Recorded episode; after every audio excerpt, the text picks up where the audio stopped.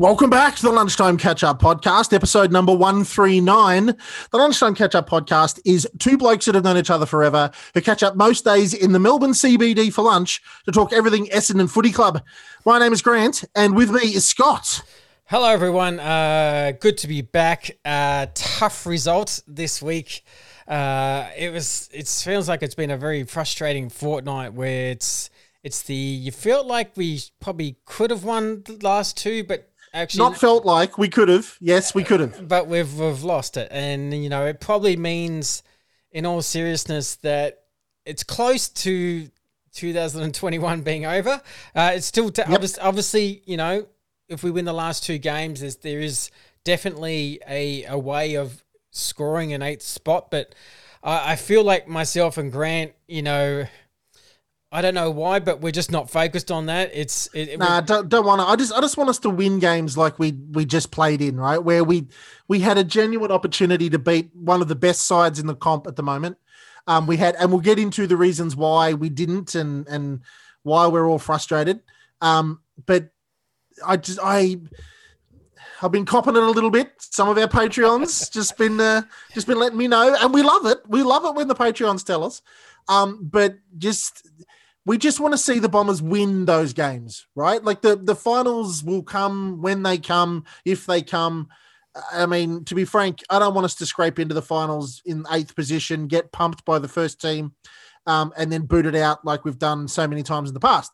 Um, but I just really, I really thought we had an opportunity to win that a couple of times, and the same errors have creeped into our game again, which we will go into. Yeah, and that's you know that's going to be one of the topics, uh, and and please understand, you know, it, it's it's hard because you know we're we're here to dissect the game and dissect how the year's gone, and and I think we've been as optimistic as we've ever have in a over our over a whole year. Uh, and and I watched the game again against the Swans, and and you know what? I I, I had a quite a lot of positives in this game and and we took it right up to them we scored 102 points. There was a heck of a lot of good things that good happened. effort. Yeah there was a heck of a lot of good things in this game and we were playing a red hot team. So i fully understand that. Uh, but i guess my nature just kind of went oh i felt like we were in that game and and could actually could have won. And and to be honest Truck's message after the game was exactly the same. He kind of felt like you could tell he was kind of saying, "You know, I kind of felt like we could have won this game, and we just we just handed them uh, a few goals unnecessarily, and and that's few a lot, Scotty, a lot. You're being very kind, old boy. Yeah, well, I mean, you look at the turnovers, right? It's obviously the Swans have got one goal from our turnovers in the first half, and they've scored seven from our turnovers in the second half, See, and, and, and we were talking yeah. before the, the show, and that's it, mate, isn't it? That's that's, that's, the, game the, game right there. Yeah, you can. That's and that's for my for me and for those that have given me a polite strafing uh, today. Um, that's my point. That that's my point. Another another game where the loss, the reason for the loss is very identifiable, and it wasn't because it wasn't because we lost a whole heap of players or anything, and we Buddy got hold of us or whatever it was. It's because of the same issues again. It's the lack of defensive running, the witches' hats coming out of their um, back line through to their forward line, um, and just when the pressure gets dialed up, our midfield bomb into our forward line from 70 meters out, and it near turns me spare. It really does. Um, but that's the that's the part that I'm frustrated with. I think I'm I'm very I'm very excited about the fact that we were running across the ground, man. We looked good. We were linking up. We were handballing. It was good to see. Um, Stringer, Parish, Merrett, Langford again were just brilliant, but the same problems every week. And I just, I know it's our first year. And like I said, I could not possibly care less if we made finals or not.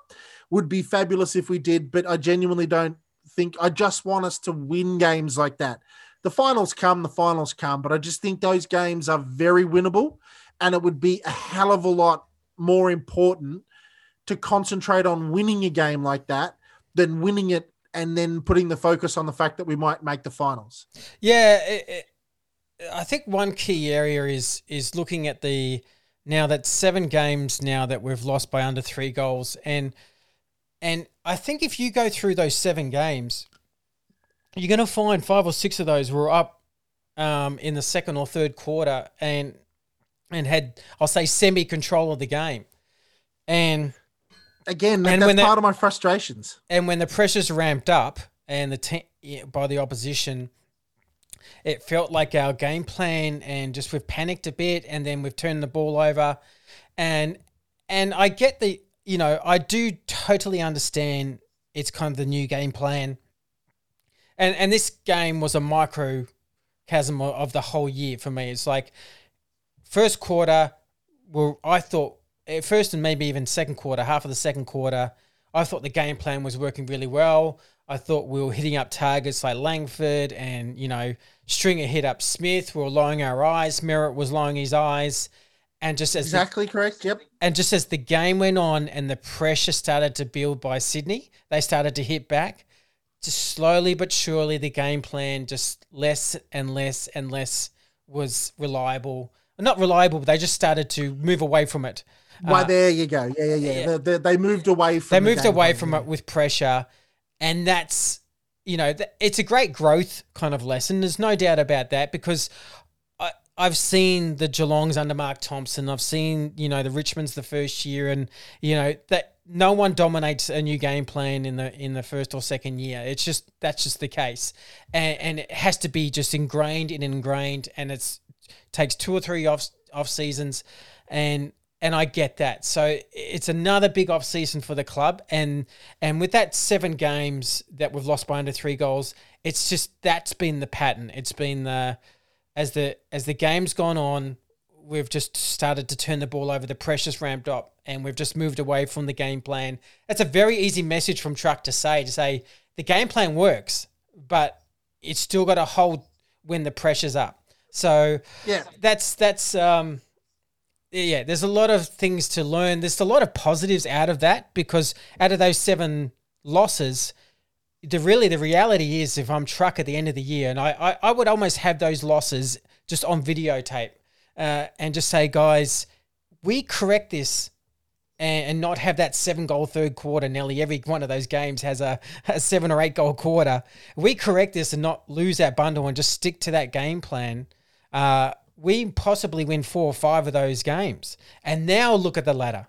Now look at and the yeah. Now look at where we are. That's my frustration. Suddenly you're mm. in hmm. fifth fifth spot uh, on the that's ladder, it. and it's a whole different ball. So that's that's the tease, the excitement, but a massive amount of work to do still to go for a young group. Absolutely. Well, we'll go to a quick break. We'll come back from the break. We'll get into it. We'll have a chat about the stats um, and all the players. Um, we'll do a complete run through.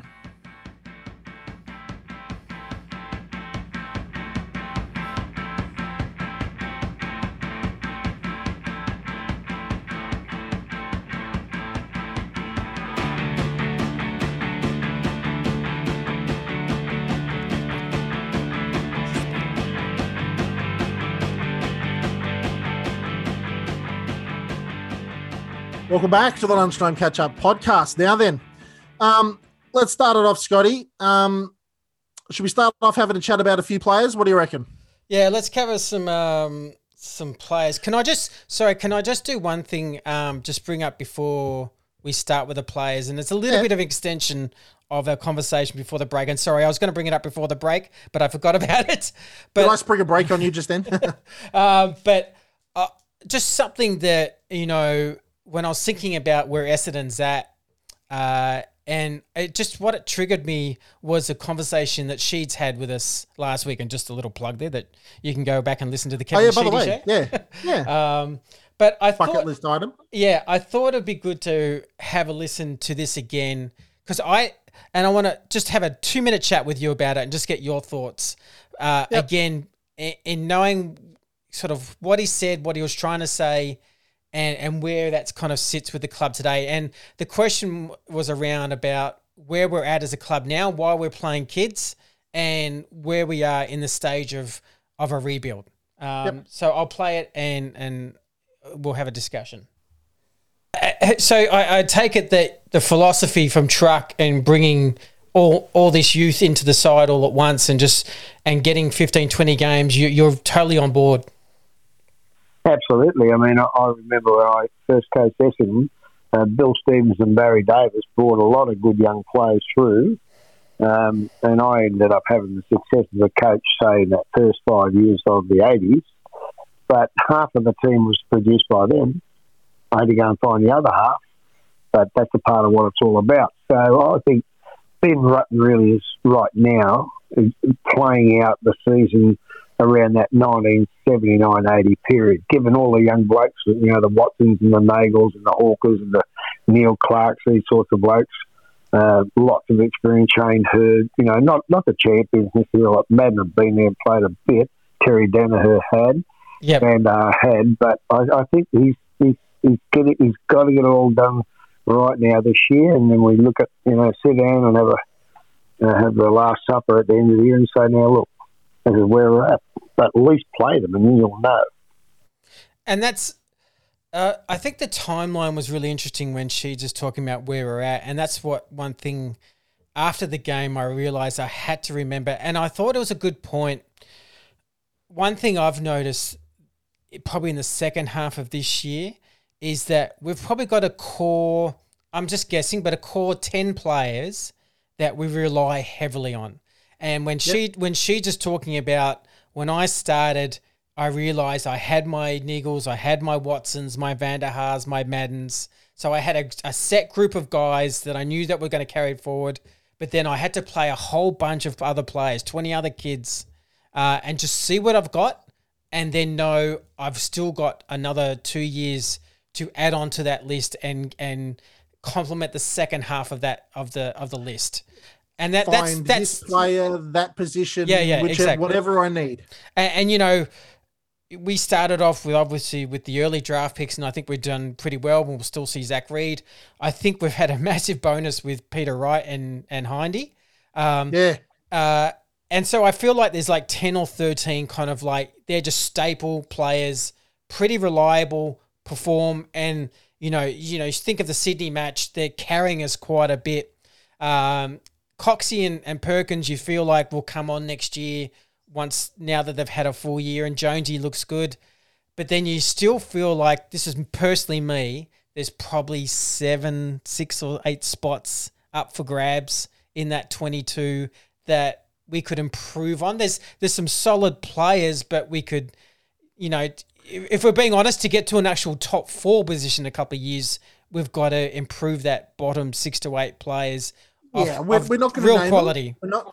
We're No, not going to run through them and sort of Yeah, not naming them, but not naming them in the show. But I mean, excuse me, when we get into the uh, the stats a bit later, or we start ripping through some of the players, there's one. I'm looking at the AFL app right now, and if you, yeah, there's one, two, three, four, five, one, two, three, four, five players. Well, take Laverde out of there because he was just to nullify Bud.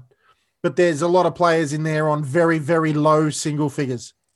Yeah. Uh, in total disposals for four quarters of footy. And it's it's it that sort of stuff can't continue if we're going to do it because Sydney absolutely doesn't have that. If you look at that same app, um, there is a very big gap between single figures and the next group of Sydney players. They've all got nudging 15s, 18s into 20s. And you're right. We there are positions that we need to draft for. Who knew that we needed a 200 centimeter wingman?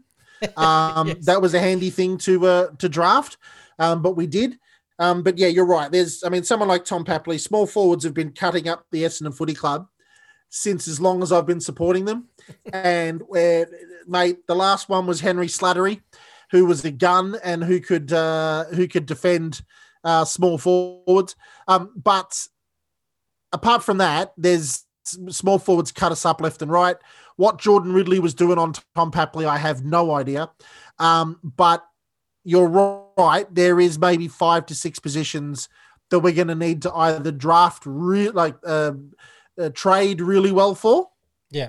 and young, young sort of well for, um, or the biggest of big red fire engines is going to have to go find them um, in the draft, and I have every confidence that he can. So you're right, and I think it was very, it was, it was very telltale from our chat with Sheeds is that he knows it as well. He can see Yeah, I mean, he's He telling you really that situation. he's saying we're around about the 1979 1980 position, and you know we won the 84 grand final, and we were in the 83 and lost. But that's what he's Yeah. saying. He's saying basically three years you you want to be really competitive and and top four, but you've got to find.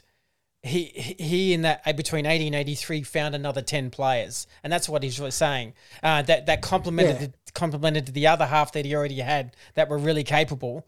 Uh, and that's that's a journey that we've got to go on.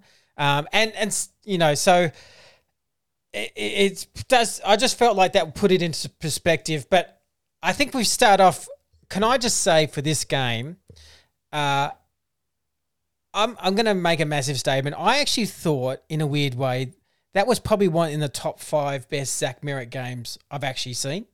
Uh, I thought he yeah. was. I thought he was actually elite. I know he's had 35 and he's had that's that he can have that any day. I just thought what he did with that 35 disposals is some of the best footy I've seen him play. He was making good decision after good decision. Uh, and boy, I wish After some other players, foot, yeah, exceptional foot skills. just thought through the game so well. He's had a he's had a career high goal assists in four and a career high score involvements in thirteen. Uh, so and he's had five tackles. He's he's led our led our side in tackles as well. He's had thirty five disposals Just a lazy two goals and all. and he's kicked two goals, and that's that's as well rounded game as Zach Merrett has played. I I just thought his skill has really gone up quite considerably this year. He had a probably a not a great 2020 or 19 as far as Yeah. uh, using the ball, but he's well back to his old self, if not even better. And that's as, But that was as impressive as, as footy as I've seen him play. Oh, that, that's as about as impressive as footy as you're ever going to see anybody play. Like that's you can mention that in the same sort of performances of the really good Dusty games and the really good Bont games and the those sort of just dominant next level kind of midfielders. That was that was a that was a clinic. You want to see how to perform as a midfielder? That's what that game was for for Zach Merrett. But just his um his foot skills for me under pressure uh, was was elite. He was he was 35, two goals, um, 82% disposal efficiency. You you can't ask for much more than that. And then straight behind him, his mate um, Darcy Parish with 34, um, 70% disposal efficiency. Just another great game from Darcy as well. Yeah, I mean, we, you probably almost can add Stringer to that three and just talk about all three because you did feel at some stage that we're carrying the whole midfield. I mean, we've won the clearances, we've won the inside fifties, and we've won contested possession, and most of that is those three. like, Oh, and Jake, Jake's, I don't know what Jake's on, mate. I swear, if he's on the Metamucil or whatever he's on at the moment, to just, he's on the BBB Berocca. I'll tell you what, Jake Stringer's gone mad. He's gone absolutely mad. He's running around like he is a 22 year old colt um, and just doing what Jake does, mate. I'd, you'd hate to try and tackle him at the moment. And this sort of speaks to what I was saying earlier is that this, this, this side is, well, I mean, every side is dependent on their midfield, and Yeah. you you want to be dependent on your midfield. I want to be dependent on Zach Merrett having a good game because he's so very very good when he does it. But the Jake, Zach, Darcy, Kyle, they just they they were the difference in the in the side or in the in the game for us but then there was way too many passengers after that so it just it's it's it's a it's no wonder i well i assume why the the midfield finds it hard to run in the opposite direction and we get seven kicked on us real quick because Merrett, Stringer, Parish, and Langford are all running like mad um, to get through the the midfield to get the ball forwards, and then they're they're buggered by the time they have to run in the opposite direction because pa- Stringer for an old man is doing a power of work at the moment. He really is worth every cent that we've just paid him. Yeah, he's and his biggest compliment to me was I think in the third or fourth quarter. correct- Sorry, if, uh, correct me if I'm wrong. Sydney started to just, to just hold him at the centre bounce, and hopefully they could get away with it. He must have had three free kicks in the space of ten minutes because they were so paranoid about him just bursting through the middle that they just kept on grabbing him, and the umpire just kept Yeah. on seeing him. And that's a you know that's when you know a play is really dangerous when the the, the opposition is just obsessed and it's just trying to nullify him any way possible. It, it is the biggest tease, isn't it? What do you do with Jake Stringer next year if he goes up another level of fitness? Because he's proving to be such a dynamic goal kicking mid. Because his goal kicking is still there. Like he's still kicking two goals. He's kicked 31 for the year and he, he's still kicking. Yeah. Like, uh, you know, it's not like, you know, he's not kicking any goals and he's getting 25. He's, he floats down forward and just bursts through the middle and kicks a 60 meter goal quite comfortably. Uh, Jeez, that was a good kick. that man. was a Don't- good kick, just look, don't don't don't brush past that, man. That was he just. nailed that. It's like three or four steps, and then just pounds the ball, and it goes through post high. Just next time you're um, if the listeners, just next time you're down at your local footy oval, Try it. Yeah. just just grab a footy and and mark out 50 meters just rough just sort of a couple of big steps it'll be a meter and mark out 50 and then add another 10 grab the ball turn around sprint for four or five steps and sink the boot into it and see how far you get. That is an incredibly difficult thing to do what he what he does. My my thing for Jakey Stringer next year pretty much more of the same because we're going to have Caldwell back. We'll have Shield up and running again. Yeah. Um, we get, we're going to have McGrath. Merrett and all those boys and girls. McGrath's going to be a big inclusion too. Yeah. McGrath, yeah, geez, man, McGrath, he'll be a massive inclusion. I say at the moment he's spending what 60% of his time in the mid 40% forward or even more, Mm. 30 or 70 30. I say you just switch that next year. There should be enough midfielders that we've got not injured that we don't need Jake in there bursting through packs and stuff. So put him in the forward line, let him have that incredible X factor down there. And then you know what? If we need to if we need a couple of decent possessions, give Jake a license. He's got the license to make the decision to say, Oi, you, Shield, or Oi, you, Caldwell, out, get on a wing, do whatever you need. Um, The, the package is here. the package is Um, here. Our package is here. And I've just I've, I've, I've come here to chew chew gum and kick butt, and I'm all out of gum. So, so yeah, that, that's what I see from him. Incredible, another incredible game from Jake. Like 19 possessions, two goals, 84 percent. Just, just showing that on his day he really is a step above. Speaking a step above, speaking of a step above, yours and my absolute favorite, Kyle? Kay Langford. Uh, you know, I found out. I don't know if I should say this, but I found out that he did. He, Just he stretched Not, his- not how. stretched his hammy in the actual second quarter. Ooh, So he uh um he's played a good game, man. Three goals. One thing that Cole does, and Cole gives me that feeling. You know, I'm trying to think of the Essendon forward line. Like we've got Peter Wright, who's tall up there. We usually have Jones at tall up there, but there is something to say about guys who can find space or be on the lead. And and her, you know, have that kind of mobility that because he seems to get space um, and find I space don't really think well. people. He sneaks in there. He's a snare. I don't think people see him as a massive goal kicker, or maybe he's just a bit. He sort of sneaks in there and he finds that open spot because half of his marks are alone. Yeah, yeah. Like he, get, he gets hit up and he's he's got like nobody around him because he's he's snuck in there. But a huge game. You can't underestimate that game. Like we've we've missed that kid, and his couple of goals a game. He's given us three um, yesterday, um, but he's he's very very very valuable now. I'll tell you what the the draft picks of um, I don't know much so much about Francis. We'll have a chat about that. Um, but um, the big the big red fire engines pick of um, of Langford and Parish is really starting to pay off um, Yeah. in a massive way because Langers is very very important to us for possessions around the ground with a great pair of hands around the ground. And then he slides forward, man. He gives you one to two every single game.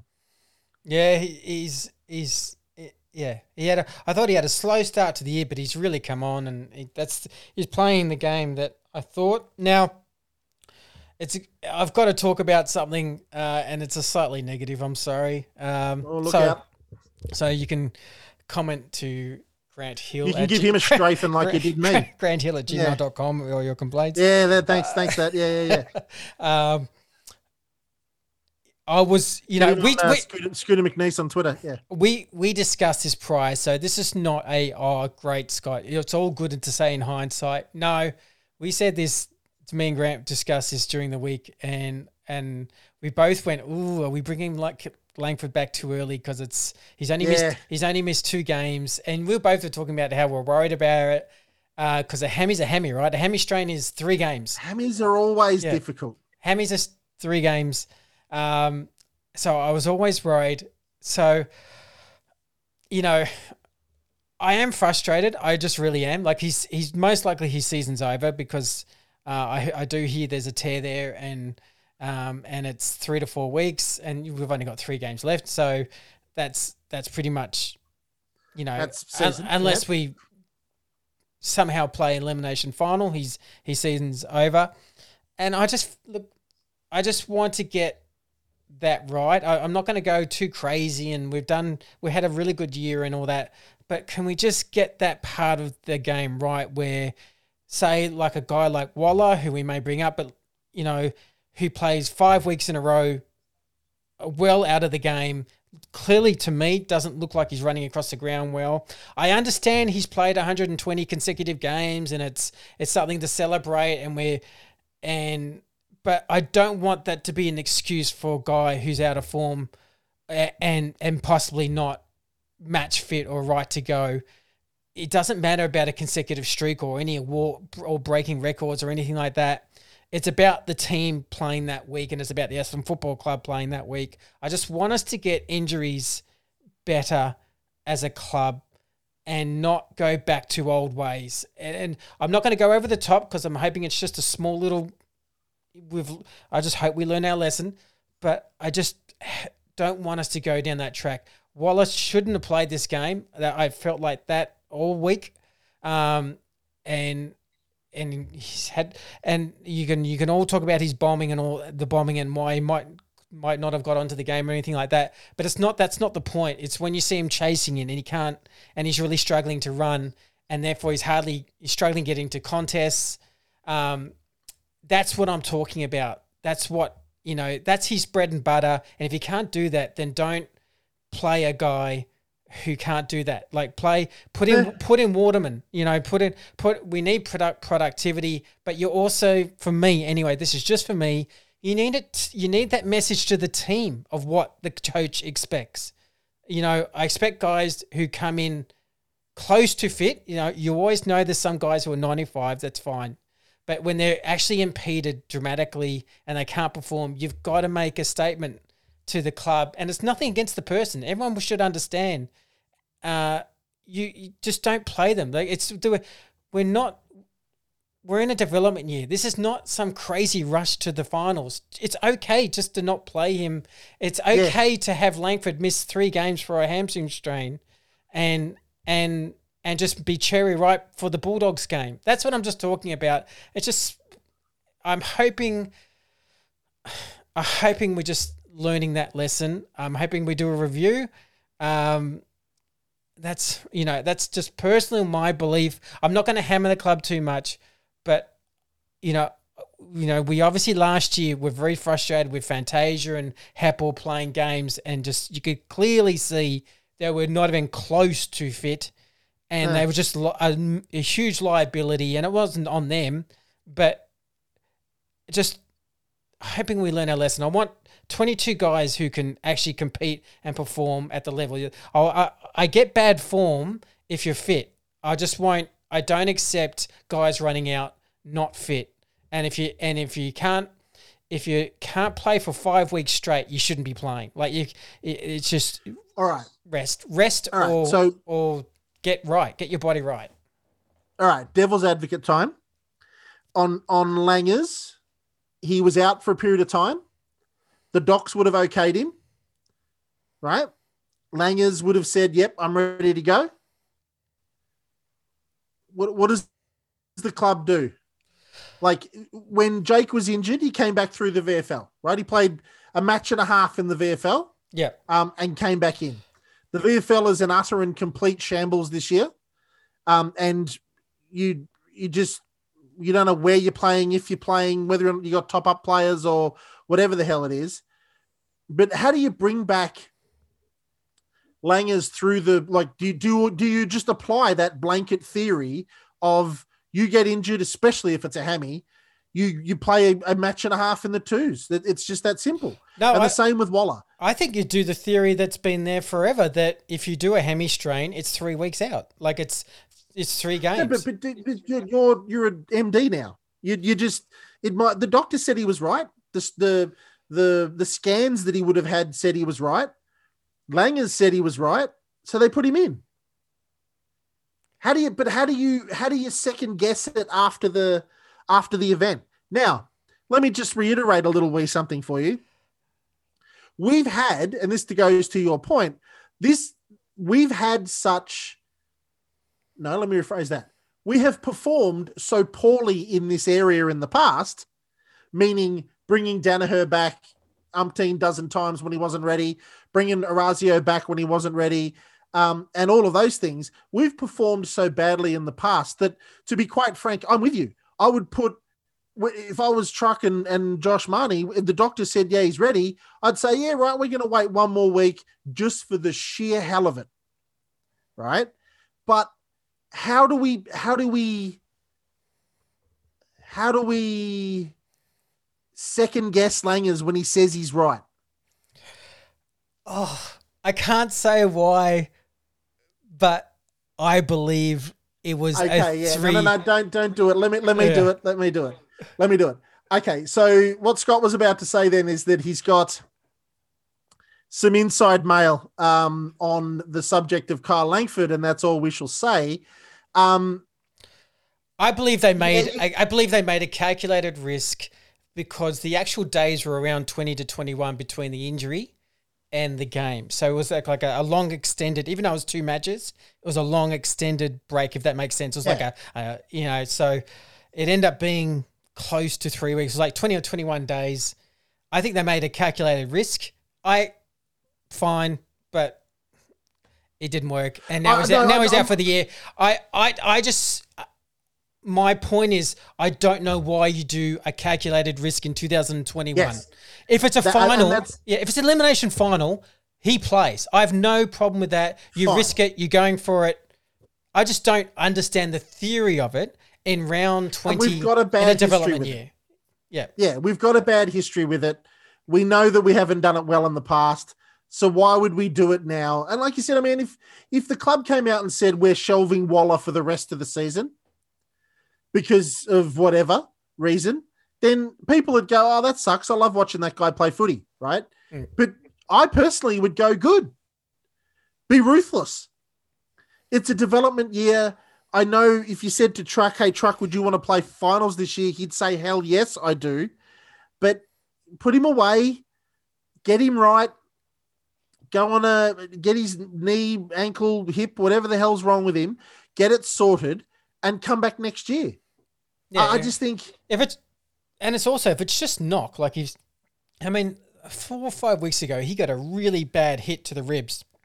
If that's yeah. like a if that if you know if that's like a rib cage injury and he's just not breathing or it's badly bruised or something like that or um, you know, it doesn't bother me if they said, you know what, he's very very sore we're just going to give him two weeks break, and, and we'll we'll come back for the Collingwood game in the end. Just it like it just doesn't bother me at this time of year, and and and I know people are thinking, some people are thinking finals. I'm just not. I'm just, you know, I I know, and I go out. I always say we go out to win, but I don't. I just don't believe we go out um, to play players unfit. I just don't think that's that kind of year. We're not you know, no, we're, that, we're tenth on the ladder. Yeah, it's not a. Yeah, we're not. Yeah. We're not there. You're like, I, would rather us. For me, it's more important on November first that this list turns up for the preseason, learns the game plan. They're all fit. Let's correct some of the things. Let's do two months of defensive actions, setups. It's more important that every player turns up for November first than turns up for Sunday's game. That's this week. I agree, man. I agree, and and I think it, it's tough for the club. If you think about it from the club's point of view, it's tough because Langers put his hand up, the doctors put his hands up, everybody put their hands up, and If he got through, it would be fine. But I, I'm with you. I'm with you when you say I know I play devil's advocate, but I am with you when I say we've had such a bad history of it of of not managing injury properly. I, in my Oh, yeah. humble medical opinion, No, yeah. Um, well, the proof is that we've either re-injured or we're, or we're playing guys who just aren't right, and we we can only see what we see. and then on top of that, you see Jakey come back from his injury, play a game and a half in the Magoos. Since then, hasn't had a single problem, right? Like so, you it's but it is again. You'd love to get someone from the club to to explain it because it would be tough to put Waller and and Langers playing for Essendon v Southport in bloody Coolum or some joint. Um, it would be very difficult to put those boys in that game. But having said that, the package did it. Right? No, no more, no more. I, I thought that was the top-line best thing we've done in years is how we treated Stringer because he's high profile. Uh, The message was in the press The package conference. doesn't play VFL. Well, yeah, exactly. I mean, he's the kind of guy who doesn't like play, and he looked like it too. He was, Yeah. He was, he was not happy about being there at uh, uh, not not on AFL game day. Uh, but Truck was, you know, I loved it. I mean, we talked about it on the show. Truck saying, no, we know when guys come back from long term injury, we're going to put them through the VFL. We want to make sure that they, when they come into the side, they can perform. And, and ready that's to make an and that's why I know I got hit hard, and but that's why, and I'll still say it, and I'm not trying to be arrogant. That's just personally my me as a fan, my view. That's why I felt like Dylan Shiel came back th- incorrectly because I thought no, that was our messaging as a club. That was the message to the players, and it worked perfectly. Stringer was, you know, played a half, so you you you're managing the injury. Then he played three quarters, and then he came into the seniors because that the, the the second VFL game he looked really really good. Came into the seniors and he's been great since. And it was like a great illustration. This is what you do. Uh, and I just, you know, I had concerns with, you know, if I'm being honest, with nothing against Dylan Shiel. I'm just more saying it was a practice I thought worked really well. And he had 16 weeks off. He had, did little running. Um, and I was just worried, gee, I hope he doesn't do a stress injury or anything like that. Now he hasn't, obviously, but but what if he did? Or you know, it's it's it just I just want us to be consistent in our messaging. If we if we track saying that in a press conference saying, no, it's important that we do this, and then four months later, it's not important. It I, I can't see how some players aren't scratching their head, um, going, Yeah. I- I- and I guess Shiel comes in, gets 22, and he didn't injure himself. So there's there's justification for the from the club. He didn't injure himself. He's fine, and he'll play again next week, right? But I just think it would be much easier or much more palatable as an Essendon supporter that if Shiel, let's, forget Waller for a second. If if Shiel and and um, Langford came in through the twos, yeah, game, game and a half, whatever it is, in through the twos, and then came back for his. Well, Kyle Langford's played his time in the reserves. He's looking good. He got 28 touches, and Shiel got 603 touches, and it was great. They look good. They're running over top of the ground. Time to bring him back into the seniors. Now, if you do that, and then Langers pulls a, a hammy, then from a supporter's point of view, that's just damned bad luck, is what it is Mhm. but it would be more consistent messaging that everybody gets to go in back through the VFL and you get your uh, ability to stretch your legs down there and see how your hammy feels uh, running at three quarter rat pace. And then if three quarter rat pace works, you get up to AFL. So, yeah, I think you, you're right. It's just, it's really disappointing, especially because we know how important Langford is to this club at the moment. Yeah, and I I feel I know we've gone a bit off sidetrack. Sorry, we spent way too long on on injury front, but I I say that because I I love the club and I just want us to get things all right and and our message consistent. I do fully understand so many things we've corrected. So I want to make sure before we go to an ad, I want to make sure people understand I'm very optimistic of how a lot of this year's gone. I just still think there's areas that's always there for improvement, and I'm just and I'm just sharing that some of those things I still see that could take us to the next level. Uh, and that's just my thoughts. Anyway, I'm just being honest. All right then. All right, so we'll go to a quick break. We'll keep coming back with the uh, some of the players to review.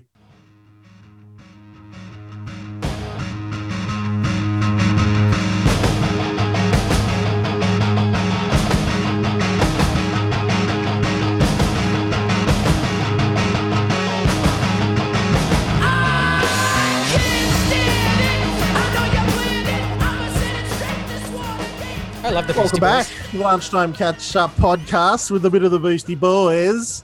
Um, now then, who else do we want to talk about, Scotty? I guess should we uh, should we get a few more positives in because I want to tee off on half a dozen players.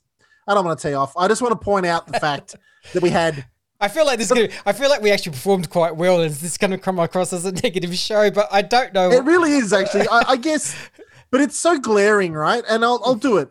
Jimmy Stewart had the worst game of football he's ever played in his life. yes, and we laugh when we say that. but he just had an comically bad. shocker. Yeah, yeah. He it was comically bad that we'd. I if you didn't laugh, you'd cry at Jimmy's game. He he was real bad on the weekend. Um and he had a dog. Okay, let's move on. Now, Eight possessions. do you know what? Oh, sorry. Um, I, I was actually moving on when you said let's move on. Um, uh, I, do you know what?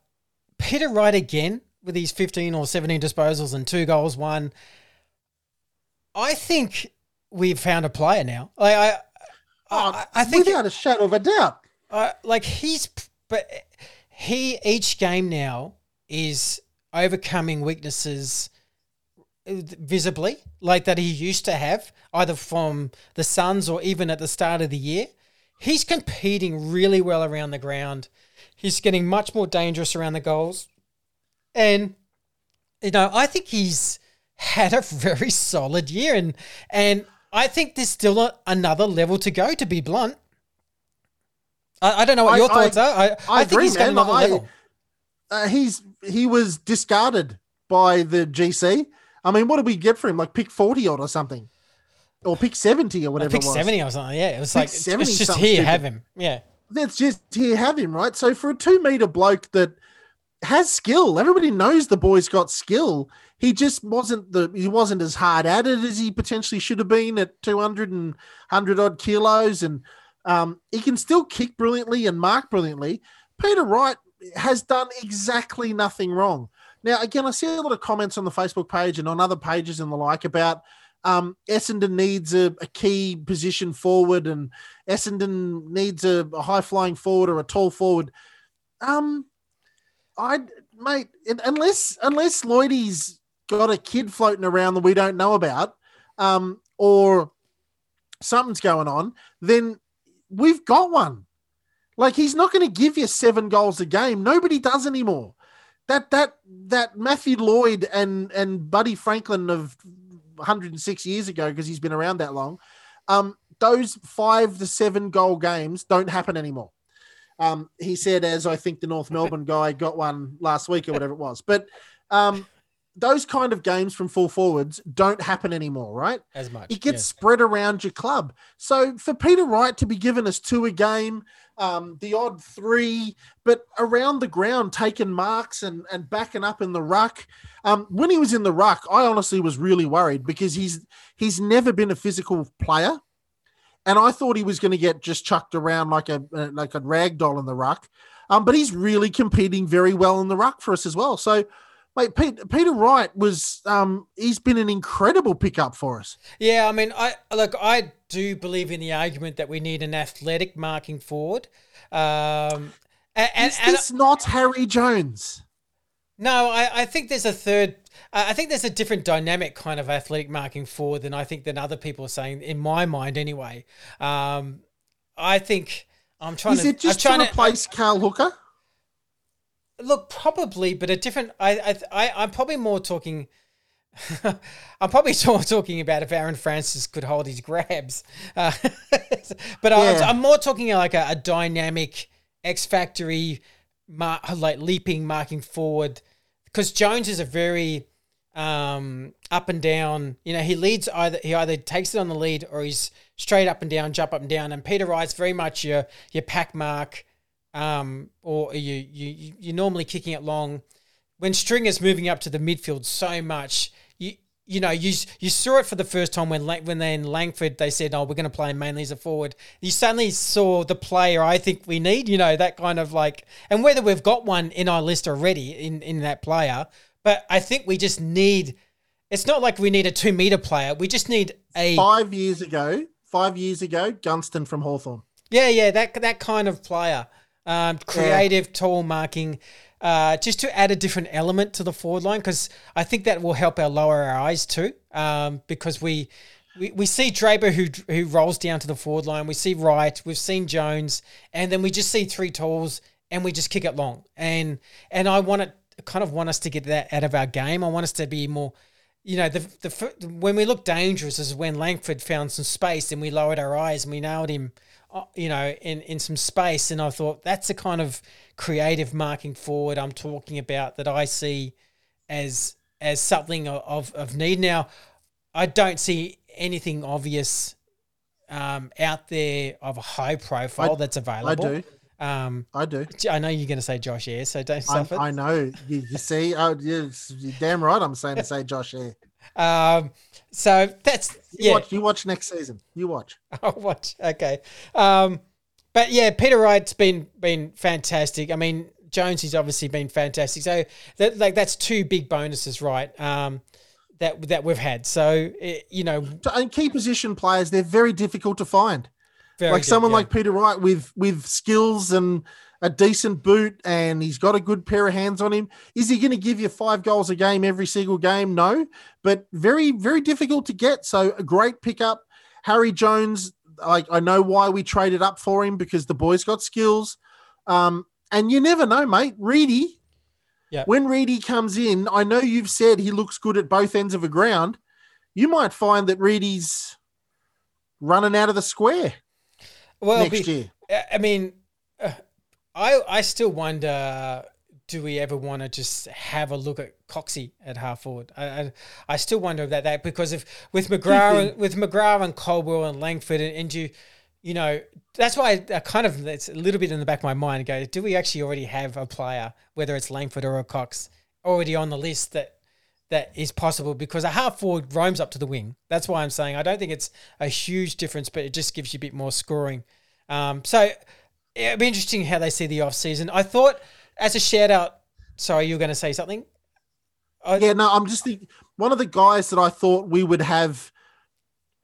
You might correct me here, and the listeners might correct me as well. This I don't know why I'm thinking this. Maybe it applies, maybe it doesn't.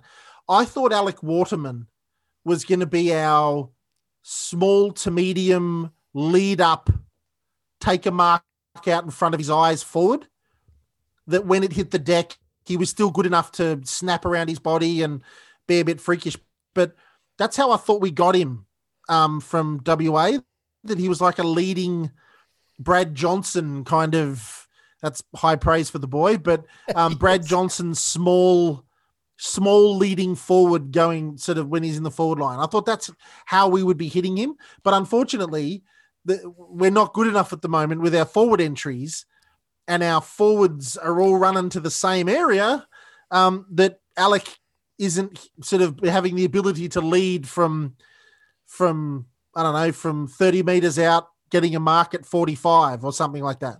And look, and if we're being honest, he's been dropped about three or four times to the VFL. So whether what we think or not is clearly Truck has some issue with him. I mean, some reservations, yeah, some reservations because I mean he played he played VFL and and that's that's where he's at. Uh, so the, you know, so you sense they still feel like it's a need moving forward. Uh, hopefully he yeah. hopefully he gets better, but that's just we can only read what the coaches are selecting. Um, that that that's possibly a need. Can I just mention who I probably had my top five players um, uh, in Jayden Laverde. Uh, oh, uh, and I know geez. I thought, you know, there's two parts to this. His first three quarter get against Buddy. I mean, Buddy only scored one on him in the first three quarters. He was unbelievable, and that that play where he had three on one and he actually resulted result, yeah resulted in uh, in a no score. Just a huge play. He's as tough as a player at the moment in the club than than I can't think of any. I mean, than there's anyone. He's des- he's desperation for me. He's Yeah. just he, when he's being a, a key position defender, he's he's very uh, like he sticks with his man. But when the ball hits the ground, he's very very um, desperate to get his hands on it. He looks very very uh, eager. But even to see him running out after three quarter time and he can't raise his arm, one of his arms, but he's saying Yeah. I, I, he knows the rotations are important. I'll go out and just do what I can. I mean, all credit to him. I mean, what a year this guy has had. Oh no, Uh, it's, it- it's it- incredible. I, I mean, outside of Ridley, he, you could you argue he's our next best defender. Uh, Mm. uh, so he's Like I thought, I thought Mason Redman was going to just take over as as our next really truly great defender, and he ain't far off. Mason, He's he's, an year, automatic yeah. selection, automatic selection in my team, Mason Redman. Um, but Jayden Laverde out of nowhere, and I know we've um, we've praised him up and down on this podcast, but if we're 100% honest, mate, his career was at a bit of a crossroads with a new coach. oh, of course, it was, Um, yeah. They've tried him forward, they've tried him in the middle, they've tried him on a wing, they've tried him forward again, they tried him everywhere. And then, mate, just out of the blue, and, and you can see the difference. Jimmy Stewart, I, I've got a lot of time for Jimmy Stewart down back. I have. He's been a, he's a bloke that has been absolutely. They've had the chat with him. They've said, Jimmy, no spot for you in the forward line anymore, mate. No spot. We need to replace Bear because we're none of us are sure what's happening with Bear next season. And it's you, mate. You're a dirty, great, big, tall, strong, fit, young bloke. If you can defend down there on the monster Dixons of the world and those kind of guys, it'll be worth its weight in gold. And he's trying down there. He really is. He's learning, but every now and then he has an annus horribilis uh, of a game. And this was it. But I tell you what, Laverde, the, the stark difference between two blokes who were once forwards, who are now chucked down back, it shows you one of them was absolutely made for the job. Um, so I, I can't possibly heap more praise on that bloke. Where does he sit Crichton wise? Oh, I mean, I'd probably have him in the top seven, if I'm being honest. Oh, geez. I mean, oh, hang on a minute. Merrett. Oh, I just I just lost you for a sec. Whoop. Hey, sorry about that. Yeah, go again. Merrett, Merrett Parish. Yep. Then who? Uh, possibly Heppell. Yeah. Um, Ridley. po- possibly Ridley, and then yeah, Laverde wouldn't be far away. See, I'm, I've, I'm got him like five, inside five, maybe. Like you could say, you could almost say Laverde over Ridley because unfortunately for Ridley, we expect it now. We expect a really good performance every single week. Yeah, Um, but Jayden's breakout year in defense has been incredible. Jayden's played on some monsters. Like played on some key has. matchups. He is totally outmatched with Buddy. Totally. Um, but and, and again, that's why I'm thinking why Laverde might have the leg speed to stay with Papley, actually. Like maybe. But they chucked him Buddy on him. Like that's a big, big vote of confidence. And Buddy ain't as young as springtime anymore. Um, but it's a very, it's a very big vote of confidence to put that kid on Buddy Franklin, and he did an incredible job. Yeah, I mean, just on Papley too. It, it- that's the frustration with the McGrath injury because McGrath had that versatility. If a small forward was getting a hold of us, uh, to have that, hey, Yeah. hey McGrath, we actually need you to go back. Remember Um, that? Uh, remember that place he used to dominate down there? If Yeah. he could just slide back in there, that'd be great for us. because he's such so good at that spot, and and he would have done a job on Papley. That's how much confidence I've got McGrath as a small defender. Um, but Papley's a very very good player, by the way. He's Uh, annoying, yeah. He's I don't- annoyingly good. He's, He's annoying, annoying. but you can't ignore that he's good too. But I mean, Happily, it was annoying. annoying. Do you know it was annoying? They scored 13 goals two after half time. Like that's annoying accuracy too, by the way. That's- yeah. Uh, gee, they they played some crisp, perfect football, and it was really annoying. And we almost matched them and almost won. So it's it's a Yeah, positive. and and the, the thing is too that I I bet you the defenders would say, and Jimmy Stewart would say, yes, right, had a dog, right. Let's move on from that. But geez, it'd be nice if the ball wasn't just coming into the back line unimpeded to the advantage of the forward. Like the poor defenders, it's hard enough nowadays um, to defend against decent forwards. But when the ball is coming in there so easily, freely, and without any pressure, it does make life a hell of a lot more difficult to stop someone like Papley. It'd be nice too uh, if when when if we've scored a point that the Swans don't have a sixty meter pass coming out of the points. Uh, yeah. it's like uh, could you know that can't just happen continually where they just they're just spotting up a guy 60 meters from the goal uh, and then it just goes from end to end. I mean, there's a few, it's funny when you looked at the game. There's so many positives, and it was so many obvious things just to correct to win that game, and that's that's the frustration, and, and that's, that's, that's how we thing, started like, the show. But that's that's that's where we're at. And I, I, I, guess we've been going for a reasonable time, so look, I won't I won't tee off too much. I think the, the podcast today's cheered me up a little bit. Scotty's uh, Scotty's got me back on the positive side of things now. I think. Um, Jimmy Stewart, Mason Redman, Laverde will give him a massive uh, uh, day off. I think you could group. I think you could bunch a whole lot of guys well together and, thing, right? and just say they struggled. Stewart Redman, Francis, McDonald, Francis struggled. Perkins, Wallace struggled. Smith, you know, a little bit of a call out to Francis. Smith. Smith, I thought was was handy with his sixteen and yeah. two goals. Um, I, I would like a worry for me. I would like Smith. You know, if I'm being honest, I I would like him to not always do the hero ball maneuver. Like when he, he gets the ball 60 yards out right, clearly I, I can see anyway, Langford's in some space to kick to to kick to. Um, and he decides he's going to ignore um, some hit, hit, up targets and try and take on in uh, try and take on the guy with the man on the mark, run around him and try and kick a hero goal. I wish you know I know it's exciting, but I wish sometimes he's he, very good at it though. I wish he's he would get that out it. of his game because the, the first option's the right option. Um, uh, but he kicks a point, and and yeah, I just I, I just sometimes he's a bit hero liking for me with with goals, and and you know I think Stringer's done a good job of getting a fine balance of when to pass now and when to go for goal. Like he's, but but Stringer has that license. String, yeah. Stringer's got but, the but, hero license. Yeah, but he's getting better at at judging. Like you saw him forty yards out, and he saw Smith alone, and you know normally Stringer would love that situation, but he saw a better option. He nailed Smith. Smith kicks the easy goal, uh, and that's what I mean. It's it's just sometimes you can go for it um, but if there actually is a teammate in a better spot, it, it's still the right play. And but overall, he played pretty well. Um,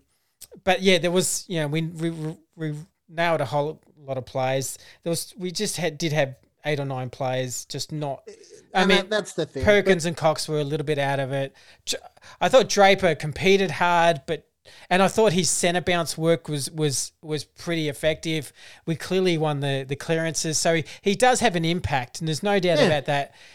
They've just got to have a, a, skills coach in the off season to try and see if they can get another ten or fifteen percent yeah, big, better. Big time, they really do. because and what's with what's with so many players kicking at goal and, and not making the distance at the moment? I know, I don't know what it is, but I don't get it, man. Like you see players forty five out, and you go, "Oh, this will go through three quarter post high." And it's barely making the goal line. yeah, well, I mean, she remember she's mentioned that the, you know that there's a sometimes it's a, a fatigue factor um, at the end of the year, but I don't know if that's the case. But yeah, we're just for two weeks straight we've had probably five or six shots on goal from 40 meters that have not made the distance. That have not made the distance. You go, wow, that's a little bit weird. But Snelling is the Snelling's the only one I can understand because he's just not naturally a long yeah, kick. Because uh. he's a midget. Um, so should we uh, should we go for one more break, Scotty? Uh, one more break. We'll come back and wrap it up. Very very uh, quick break. I need some rage. Into that.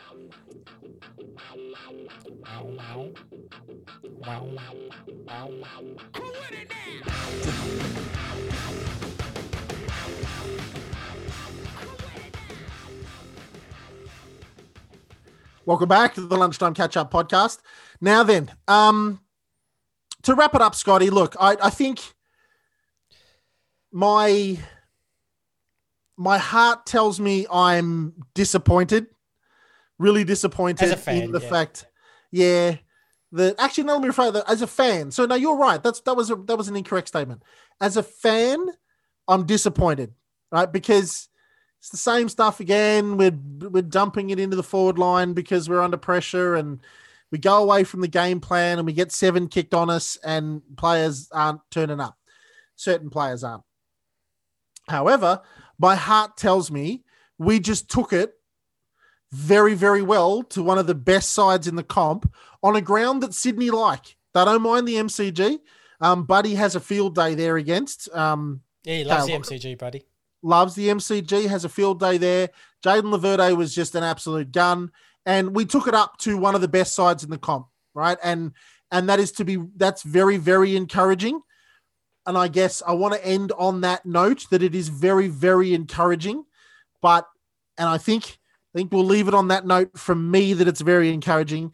But I must say I do wanna I do want to see encouraging moving to satisfaction in wins next season because Oh, encouraging. sure. You want to learn. You want to. You want to. You know, you want three or four of those seven losses Yeah. to, to be turned into wins. Yep. You, you want to you want to make those mistakes and correct those mistakes. I, I like I said, I think the Sydney game was a was a micro look at at Essendon. To, is like took it up right there and then, you know, up and about.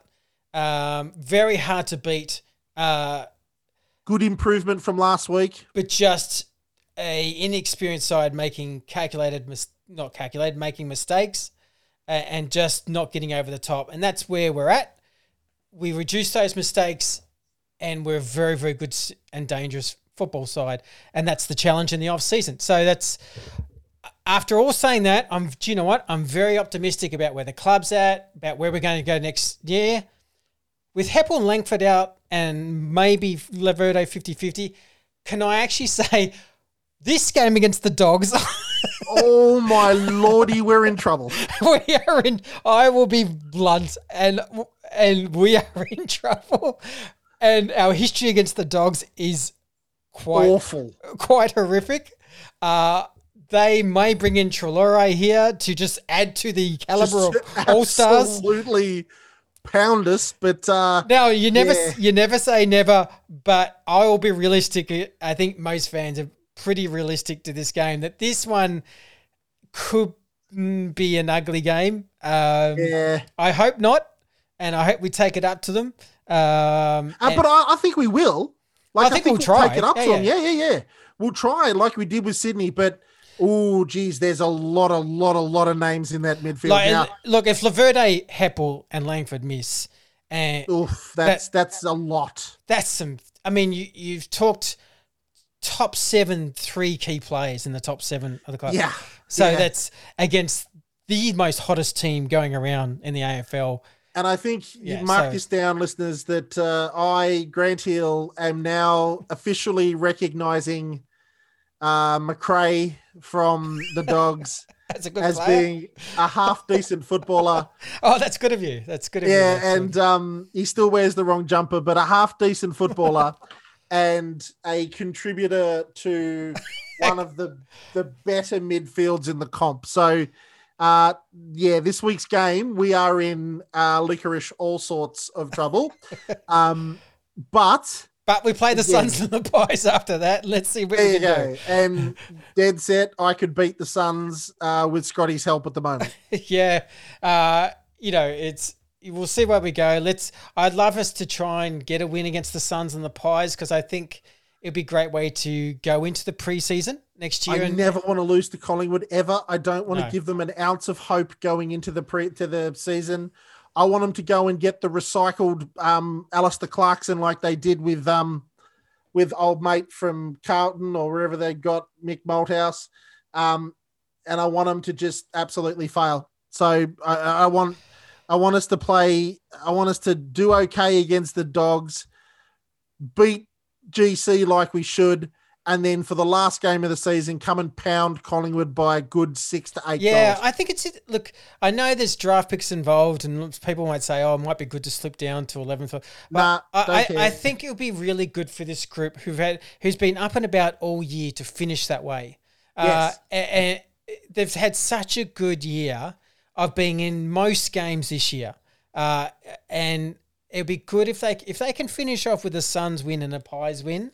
I, I think it'll do really well for the club to go, okay, we've taken a big step. We may finish ninth, outside chance eighth, but we may finish ninth. But it's a great stepping stone. It's like, okay, we're up and about.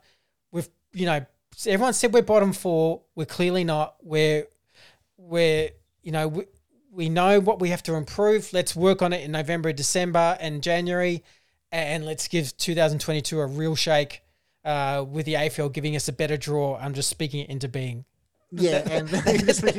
that they're going to give us a better draw because they better. and buddy, yeah, we'll probably be hopefully we'll be on lockdown nineteen or twenty at that stage, and we'll have it down pat, and we'll bloody know where we are. Let's hope next year, yeah, it, that things. I mean, I'm hoping because the season starts late March that we are in a much better suit and we can we can go to games more regularly and and things a Yeah. bit more under control. And that Has to that would be. And that's a huge thing. I mean, I don't even count out that we played much better footy because the guys got to go home early, see their families, have a routine as normal, um, go to the hangar as normal, go to the game. Um, uh, that so that there's something to say about having a, a normal routine and and people around you. athletes, it's it's worth its weight. Like you, you watch the Olympics all the time at the moment, and they talk about the routine that they have to maintain. Like they get up at stupid o'clock and do stupid things that athletes do, um, whilst you and I are very, very, very asleep. Um, and if that if that routine gets broken, they don't feel right. They've got to they've got to do extra work to get back on top. So it'll be great to see the boys just week after week at, at um, the hangar, which would, would be incredible to see. Well, uh, you can catch us on uh, Spotify, SoundCloud, and iTunes. Lunch catch up on Twitter. Catch Yep. us uh, lunchtime catch up on Instagram. Yep. Uh, you can catch us. Go to the lunchtime catch up. Um, podcast Facebook group. Uh, thanks to to the hundreds of people that are joining every week. Uh, it's Yep, getting a little bit insane. Uh, we'll try and monitor it as best we can. Uh, uh, And th- big, big thank you to our Patreons who sign up and give us, uh, whether it's $3 or whatever per month. It, it, I can't tell you how much it adds to all the software and applications and equipment and microphones uh, and subscriptions that we have to do to actually run a podcast. There's a lot that goes into it. Uh, it seems, I know it sounds like it's just us on a microphone, but to get everything involved and to get all, you know, all onto these groups, you have to do a lot of little payments here and there. And that helps us big time to cover that. So big thank you for the Patreons. You've been awesome all year. Uh, and hopefully we're going to do a bit of a Sheedy special for those Patreons uh, coming up. Yes, so, yes, we've got an announcement on that very soon. So uh, we want to do a bit of a thank you to the Patreon. So you can go to what is the Patreon? Just It's just the lunchtime catch up podcast forward slash um no, it would be patreon.com even Yeah. uh, forward slash the lunchtime catch up podcast. Two extra shows a week, um, team selection show on a Thursday, um, and our post game reaction show directly after the games of footy, um, exclusively for our Patreons. all right. This is us signing off. Have a great night, Grant. Yes, you too, mate. Um, get this uh, week out of the way with.